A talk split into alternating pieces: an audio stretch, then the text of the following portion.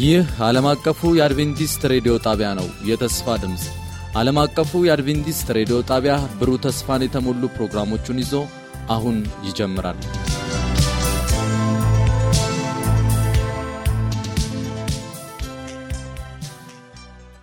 በጌታ የተወደዳችሁና የተከበራችሁ አድማጮቻችን እንደምን አላችሁልን? ይህ ፕሮግራም ከዓለም አቀፉ አድቬንቲስት ሬዲዮ ዘወትር በዚህ ሰዓት ወደ እናንተ የሚደርስ ነው።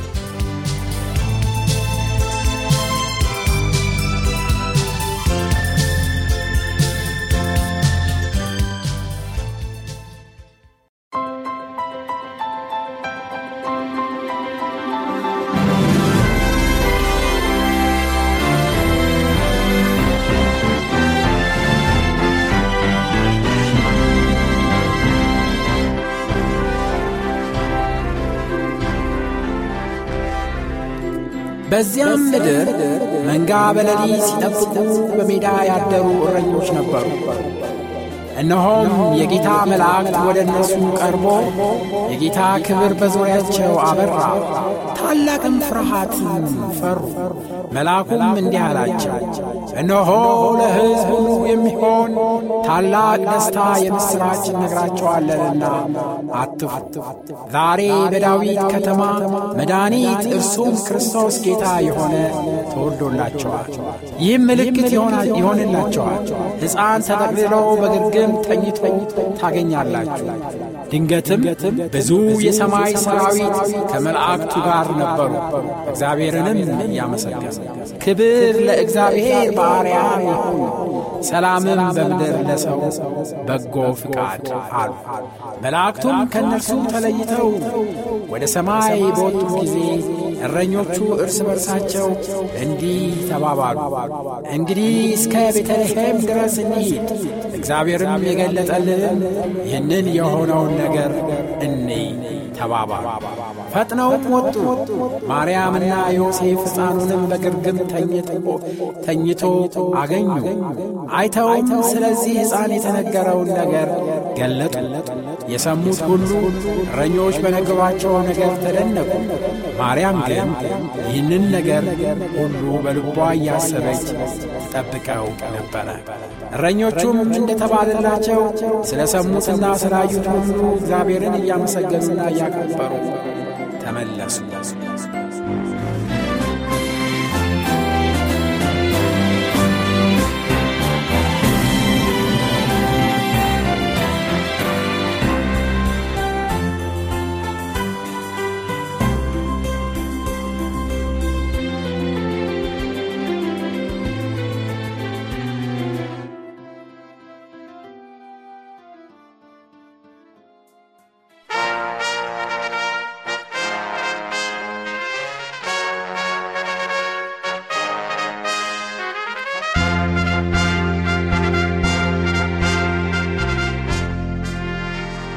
በጌታ የተወደዳችሁና የተከበራችሁ አድማጮቻችን እንደምን አላችሁልን? ይህ ፕሮግራም ከዓለም አቀፉ አድቬንቲስት ሬዲዮ ዘወትር በዚህ ሰዓት ወደ እናንተ የሚደርስ ነው። ከዛሬ ጀምሮ በተከታታይ በሚኖረን ቆይታ ዘመኑን እንዋጅ በሚል ርዕስ ወቅታዊ መልእክቶችን በአገልጋይ ኤፍሬም ዳዊት አማካኝነት ይዘንላችሁ ቀርበናል። በዝግጅቱ እጅግ እንደምትባረኩ እናምናለን።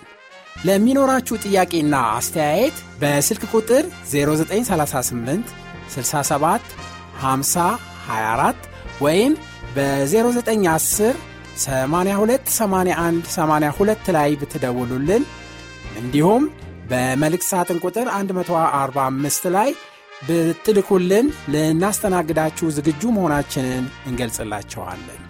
አሁን ወደ ዝግጅቱ እናምራ።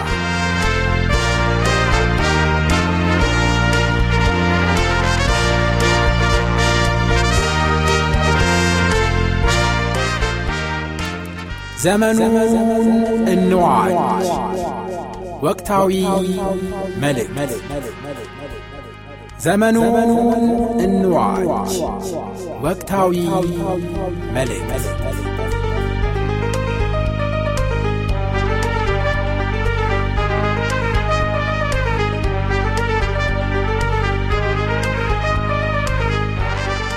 ሰላም ጤና ይስጥልኝ። እንዴት ሰነበታችሁ ወዳጆቼ ወገኖቼ? በተለያየ አማራጭ የነን መልእክት የምትመለከቱ በእያላችሁበት እንዴት ሰነበታችሁ ላለው ዛሬ ሶስተኛ የትምህርት ክፍላችንን እንቀጥላለን።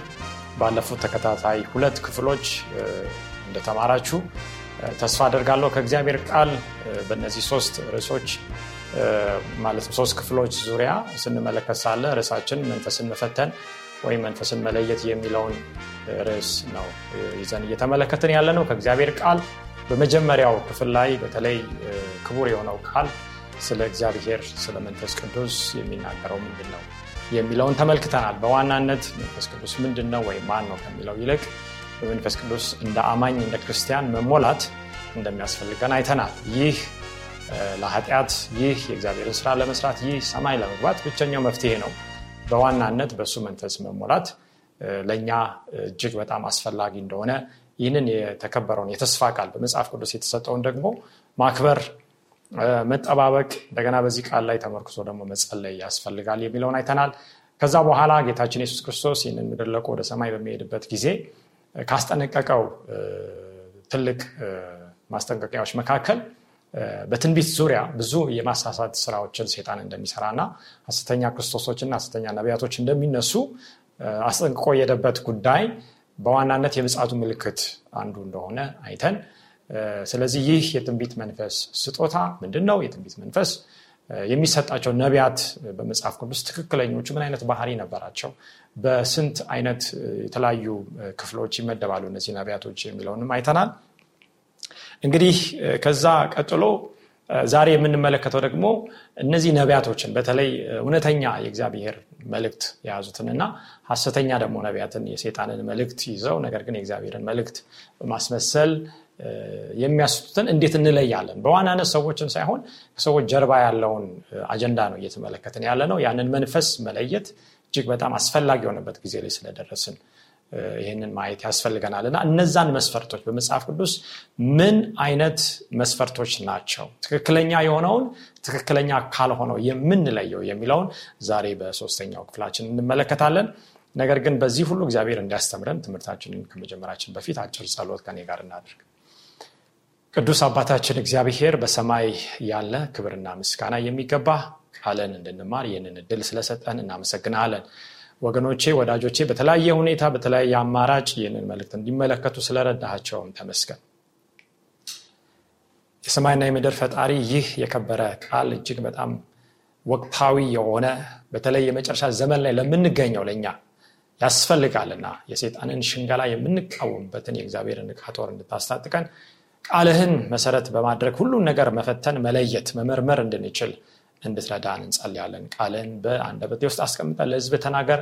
በዚህ ሁሉ አንተ ክበር። የማዳን ስራ ይገለጥ በጌታ በኢየሱስ ክርስቶስ ክብር ስም አሜን።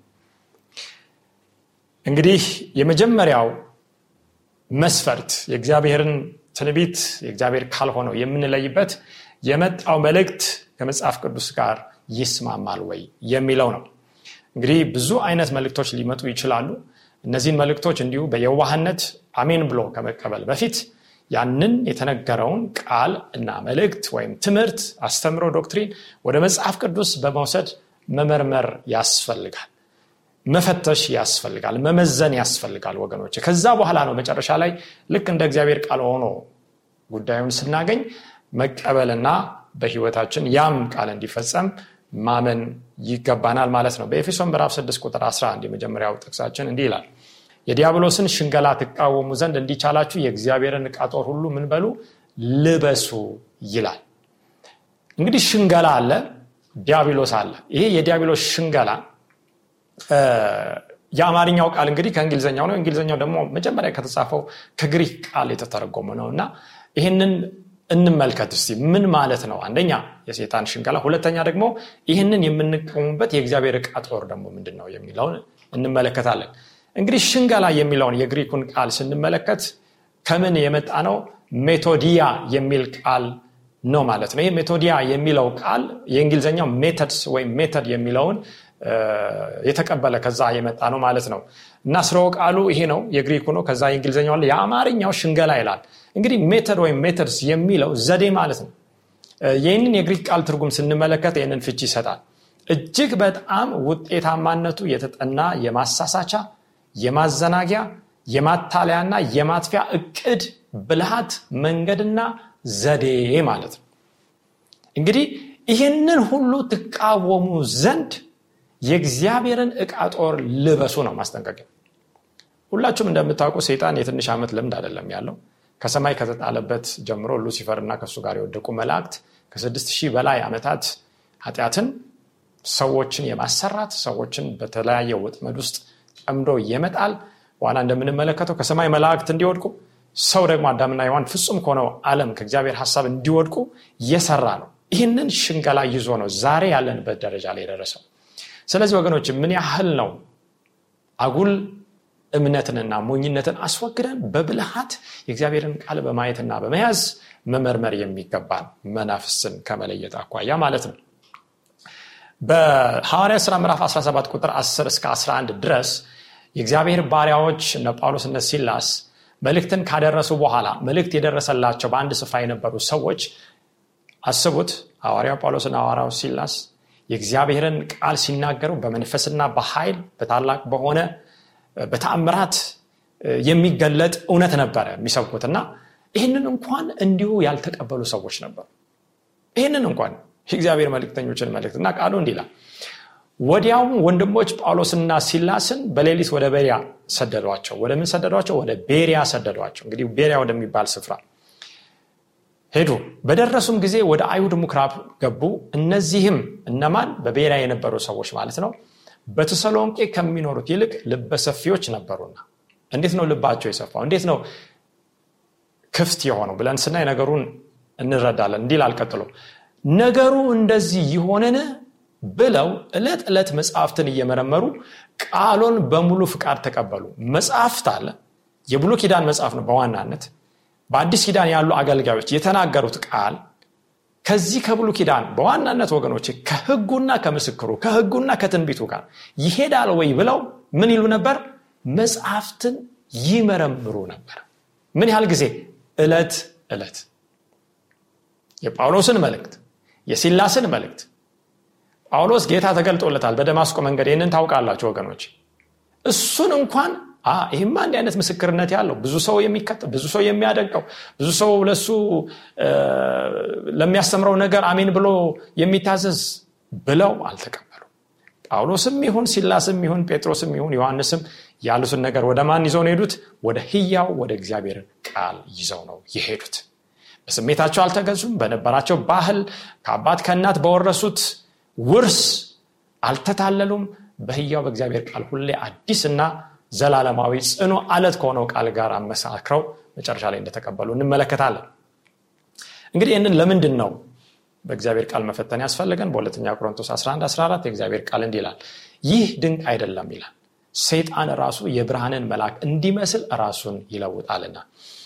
እንግዲህ ብዙዎቻችን በተለይ በማቴዎስ ምዕራፍ አራት ላይ ጌታችን ኢየሱስ ክርስቶስ በሚፈተንበት ጊዜ እንደምናውቀው ሰይጣን ፈተነው ይላል መጽሐፍ ቅዱስ። ግን ወገኖቼ ጌታችን አርባ ቀንና አርባ ሌሊት ከጾመ በኋላ እንደተፈተነ ይናገራል ከሰይጣን። በዚህ ሰዓት ግን በደንብ በምናጠናበት ጊዜ የብርሃን መልአክ በመምሰል በተለይ የእግዚአብሔርን ቃል በማጣመም ጥርጣሬ በውስጡ ጥያቄ እንዲፈጠርበት የእግዚአብሔር ልጅ ከሆንክ ይህንን ድንጋይ ዳቦ አድርግ የሚል ቃል ነው የተናገረውና ጌታችን ደክሟል በአካል በጣም የመለየት ኃይሉ አካላዊ ጉልበቱ ማለት ነው ላሽቋል። ምግብ እህል ውሃ ያስፈልገዋል። በዚህ ሰዓት ግን በራቦና በጠማው ነገር ላይ መጣ። ጌታችን ኢየሱስ ምን ምንድነው ያለው? ሰው በእንጀራ ብቻ አይኖርም ከእግዚአብሔር አፍ በሚወጣው ቃል ሁሉ እንጂ ተብሎ ተጽፏል ብሎ ነው የመለሰለትና ራሱን የብርሃን መልአክ አድርጎ የእግዚአብሔር ልጅ ለማሳሳት የሚሰራ ኃይል ነው ይህ ኃይል። የእግዚአብሔር ልጆችንም ወንዶችና ሴቶችንም ዛሬ ያሉትን የእግዚአብሔርንም ሕዝብ ለማሳሳት ራሱ ምን ይላል? ይቀይራል። ብዙ ጊዜ ሰዎች ጌታ ኢየሱስ ተገለጠልኝ መላእክት ተገለጠልኝ እንዲህ አለኝ እንዲህ ተናገረኝ ይላሉ። ነገር ግን በዚህ ዛሬ በምናየው መስፈርት መሰረት ስንፈትን እነዚህ ሰዎች አንደኛ የእግዚአብሔርን ቃል ተሽሯል ከማለት ወይም ከሚለው ትምህርት ጋር ይስማማሉ።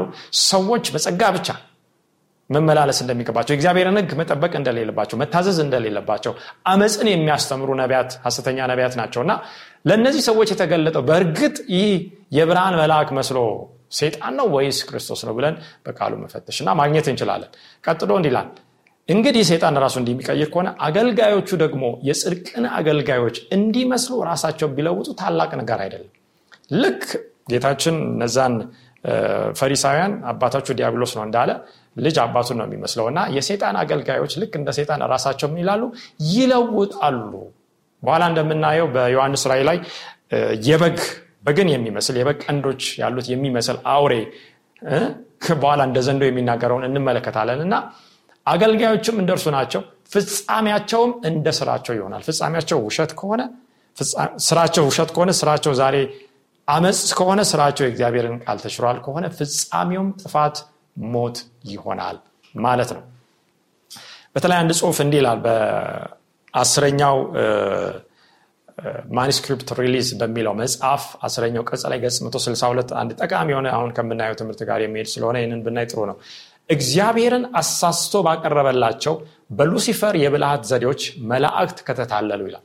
እንግዲህ ፍጹም የሆነ ሰማይ ፍጹም የሆነ ሕይወት ፍጹማን የሆኑ መላእክት ሉሲፈር ምን አደረገ? እግዚአብሔርን አሳስቶ አቀረበላቸው። የሱን ባህሪ ልክ የእግዚአብሔር ባህሪ አስመስሎ አቀረበ። እግዚአብሔር አምባገነን ኢፍታዊ ሕጉን ካልጠበቃችሁ ትሞታላችሁ የሚል ፍትህና ፍቅርን አንድ ላይ ሊያስኬድ የማይችል አምላክ እንደሆነ ይሄ ስለሆነ የእግዚአብሔር ሕግ መቀየር አለበት መሻሻል አለበት የሚለውን ሐሳብ ይዞ መጥቶ እኔ የተሻለ ሐሳብ አለኝ እኛ ነጻ ፍጡራን ነን እግዚአብሔርን ሕግ እንደዚህ ታዘዙ የሚለውን አትታዘዙ አድርግ አታድርግ የሚለው ለኛ አያስፈልግም ስለዚህ በነጻነት እንኖር የሚለውን ነገር ግን ወደ ሞትና ወደ ባርነት የሚመራውን በመላእክት አእምሮ ውስጥ እንኳን በማሳደር ብዙዎችን ከእግዚአብሔር ወደ እርሱ ታማኝ ሆነው እንዲመጡ አድርጓል።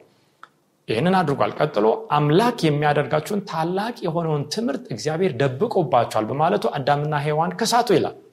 እንግዲህ አዳምና ሔዋን ጋር ሲመጣም ፍጹም ሰማይ ፍጹም ምድር ኃጢአት የሌለበት ንጹህ የሆነ ስፍራ ላይ አመጽ የሌለበት ስፍራ ላይ መጥቶ ያታለለው ዛሬ ከኛ ብዙ እጥፍ በአካል በአእምሮ በመንፈስ በልጽገው ፍጹም እግዚአብሔርን የሚመስሉትን ሰዎች ነው ያሳሳተው ወገኖች። ከዛ በኋላ ጽሑፉ ምን ይላል?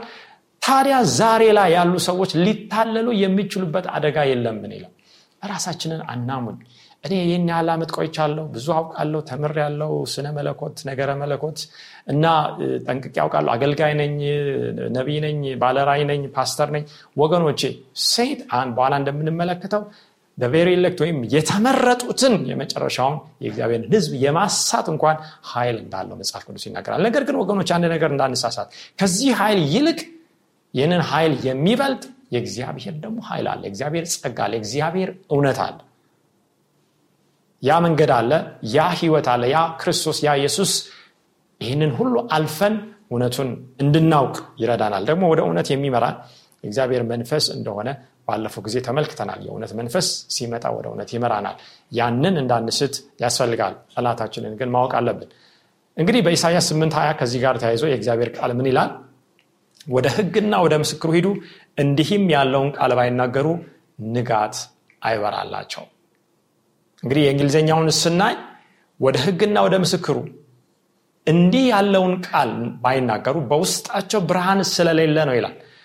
ወዴት ነው መሄድ ያለብን? የቤሪያ ሰዎች ወዴት ነው የሄዱት? ወደ ሕግና ወደ ምስክሩ ነው። እነ ጳውሎስ እየሰበኩ ነው። እነ ጳውሎስ በሕይወት አሉ። ጽሑፉን ጽፈው አልጨረሱም። የአዲስ ኪዳን መጻሕፍትን፣ ደብዳቤዎችን፣ እነዛ መልእክቶችን፣ ራእዮች፣ ትንቢቶች ትንቢቶች እስከ መጨረሻው አላለቁም።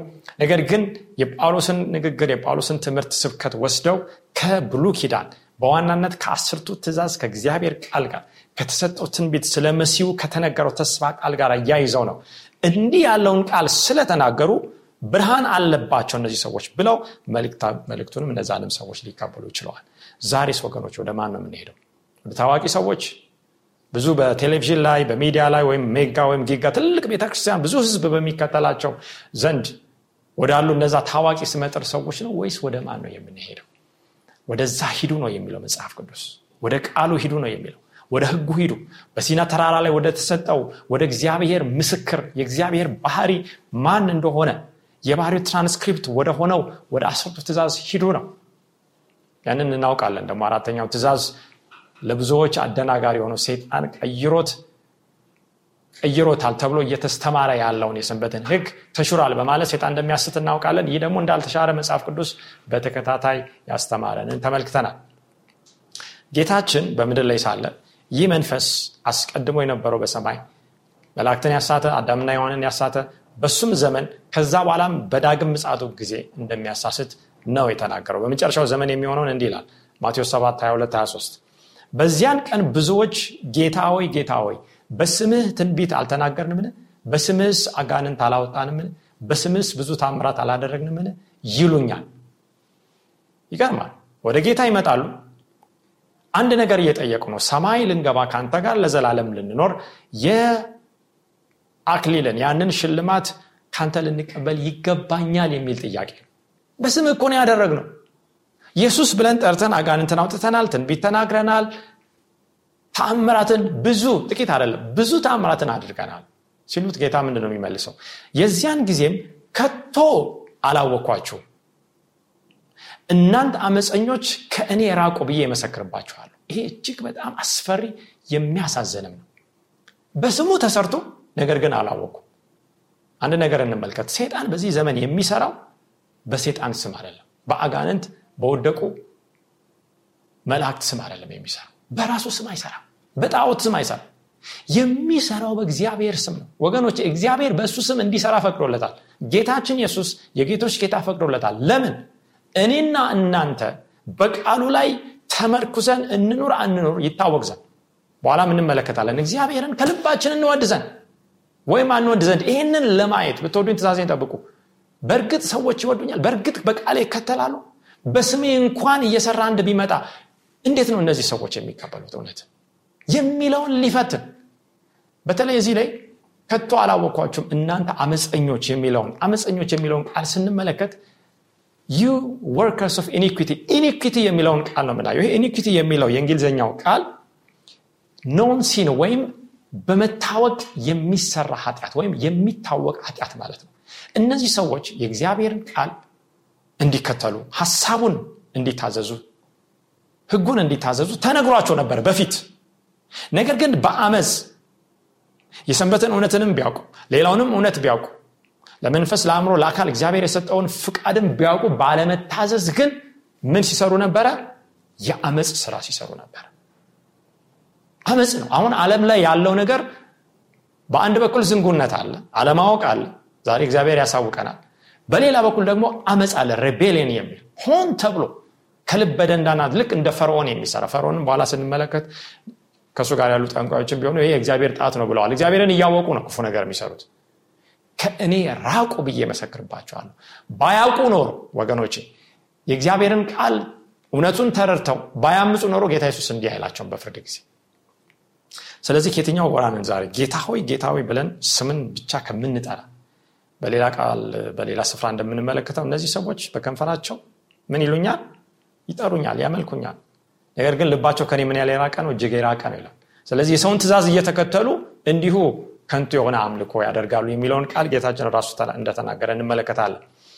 ከዚህ ጋር ተያይዘው ወገኖቼ እንግዲህ የመጀመሪያው መስፈርት የመጣው መልእክት ከቃሉ ጋር ይስማማል ወይ ነው። ቃሉ ደግሞ በእግዚአብሔር መንፈስ እንደተጻፈ እናውቃለን።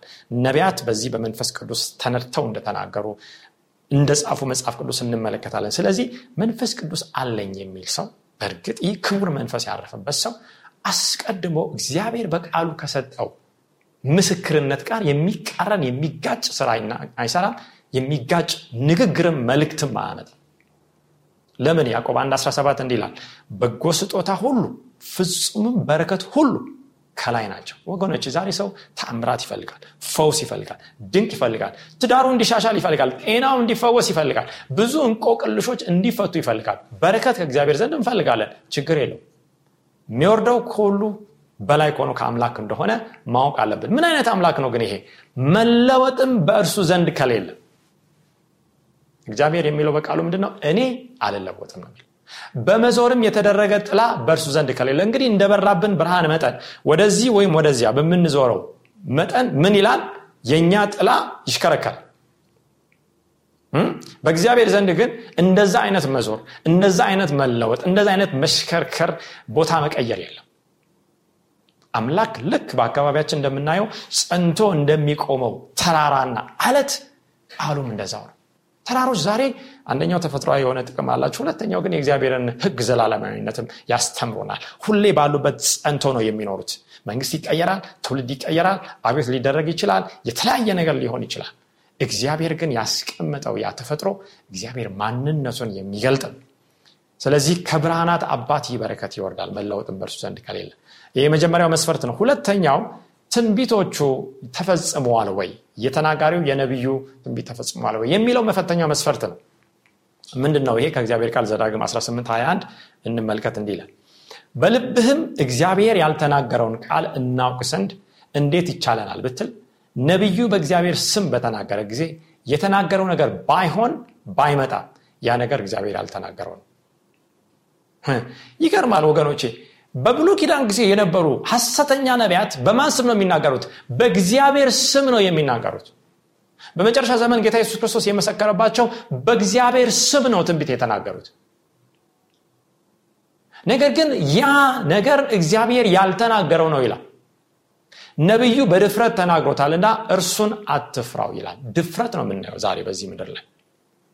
በአደባባይ በይፋ በድፍረት በእግዚአብሔር ስም የሚሸቀጥና የሚነገድ ነገር ነው የምናገኘው። ለትርፍ ለድሎት በኋላ እንደምናየው ለዚህ ዓለም ሀብት የሚነገር ሟርት፣ የሟርትንም ዋጋ ለመቀበል የሚነገር ቃል ነው። ይሄ አንደኛው ቀደም ካየነው ጋር የሚመጣው መፈተኛ ነው። ትንቢቱ ተፈጽሟል ወይ? እሺ፣ ከዚህ ጋር ተያይዞ በዘዳግም አስራ ሶስት አንድ የተናገረው ነብይ ትንቢቱ ስለተፈጸመ ብቻ እንቀበላለን ወይ? ተጨማሪ ነገሮችን እንመልከት። በመካከልም ነብይ ወይም ህልም አላሚ ቢነሳ ምልክትም ተአምራትም ቢሰጥ ይላል እግዚአብሔር ቃል፣ እንደነገረህም ምልክቱ ተአምራቱም ቢፈጸም እርሱም ወገኖቼ እንደተናገረው ምልክቱ ተአምራቱም ተፈጽሟል። ዛሬ የሚፈጸሙ ተአምራቶች አሉ ወይ? ምልክቶች አሉ ወይ? አዎ አሉ። ይቀጥልና እንዲላል ይህ ነብይ ግን እርሱ ቀጠለና ሄደን የማንታውቃቸውን ሌሎች አማልክት እንከተልና አምልካቸው ቢልህ አምላካችሁን እግዚአብሔርን በፍጹም ልባችሁ በፍጹምም ነፍሳችሁ ትወዱ ዘንድ ነውና ያውቅ ዘንድ አምላካችሁ እግዚአብሔር ሊፈትናችሁ ነውና የዚያን ነብይ ቃል ወይም ያን ህልም አላሚ አትስማ። በጣም የሚያስደንቅ ቃል ነው። የትልቅ መስፈርት ነው። ተናግሯል፣ የተናገረው ሆኗል። ከዚህ በኋላ የሰው ልብ ወገኖቼ የመሸነፍና ያ ተናጋሪ የሚለውን ነገር ወደ መከተል አዝማሚያ ይሄዳል። ምክንያቱም በረከትን ፈልጓል፣ ሰው በረከትን አግኝቷል የሚመስል፣ ፈውስን ፈልጓል፣ ፈውስን አግኝቷል ፈውስ የሚመስል፣ ተአምራትን ፈልጎ ተአምራት አግኝቷል ተአምራትን የሚመስል። ስለዚህ ያ ሰው ያ ነብይ ምን አለ? አዎ የእግዚአብሔር ቃል ተሽሯል፣ ሄደን ሌላ አምላክ እናምልክ። የመጀመሪያው እግዚአብሔር ትእዛዝ ምንድነው የሚለው? ከኔ በቀር ሌላ አምላክ አይሆንም፣ ይሄንን ግን ተላለፈ ነው የሚለው። ስለዚህ ቆም ብለው ሰው መጠየቅ ሲገባው የሚከተል ከሆነ እውርውረን እንደሚመራ ወደ ገደል ነው የሚሄደው።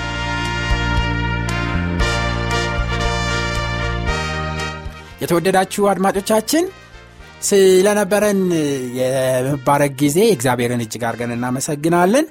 በሚቀጥለው ጊዜ የዚህን ተከታይ ክፍል ይዘንላችሁ እስከምንቀርብ ድረስ የእግዚአብሔር ጸጋና በረከት ከሁላችሁ ጋር እንዲሆን ምኞታችንና ጸሎታችን ነው። ደህና ሁኑ።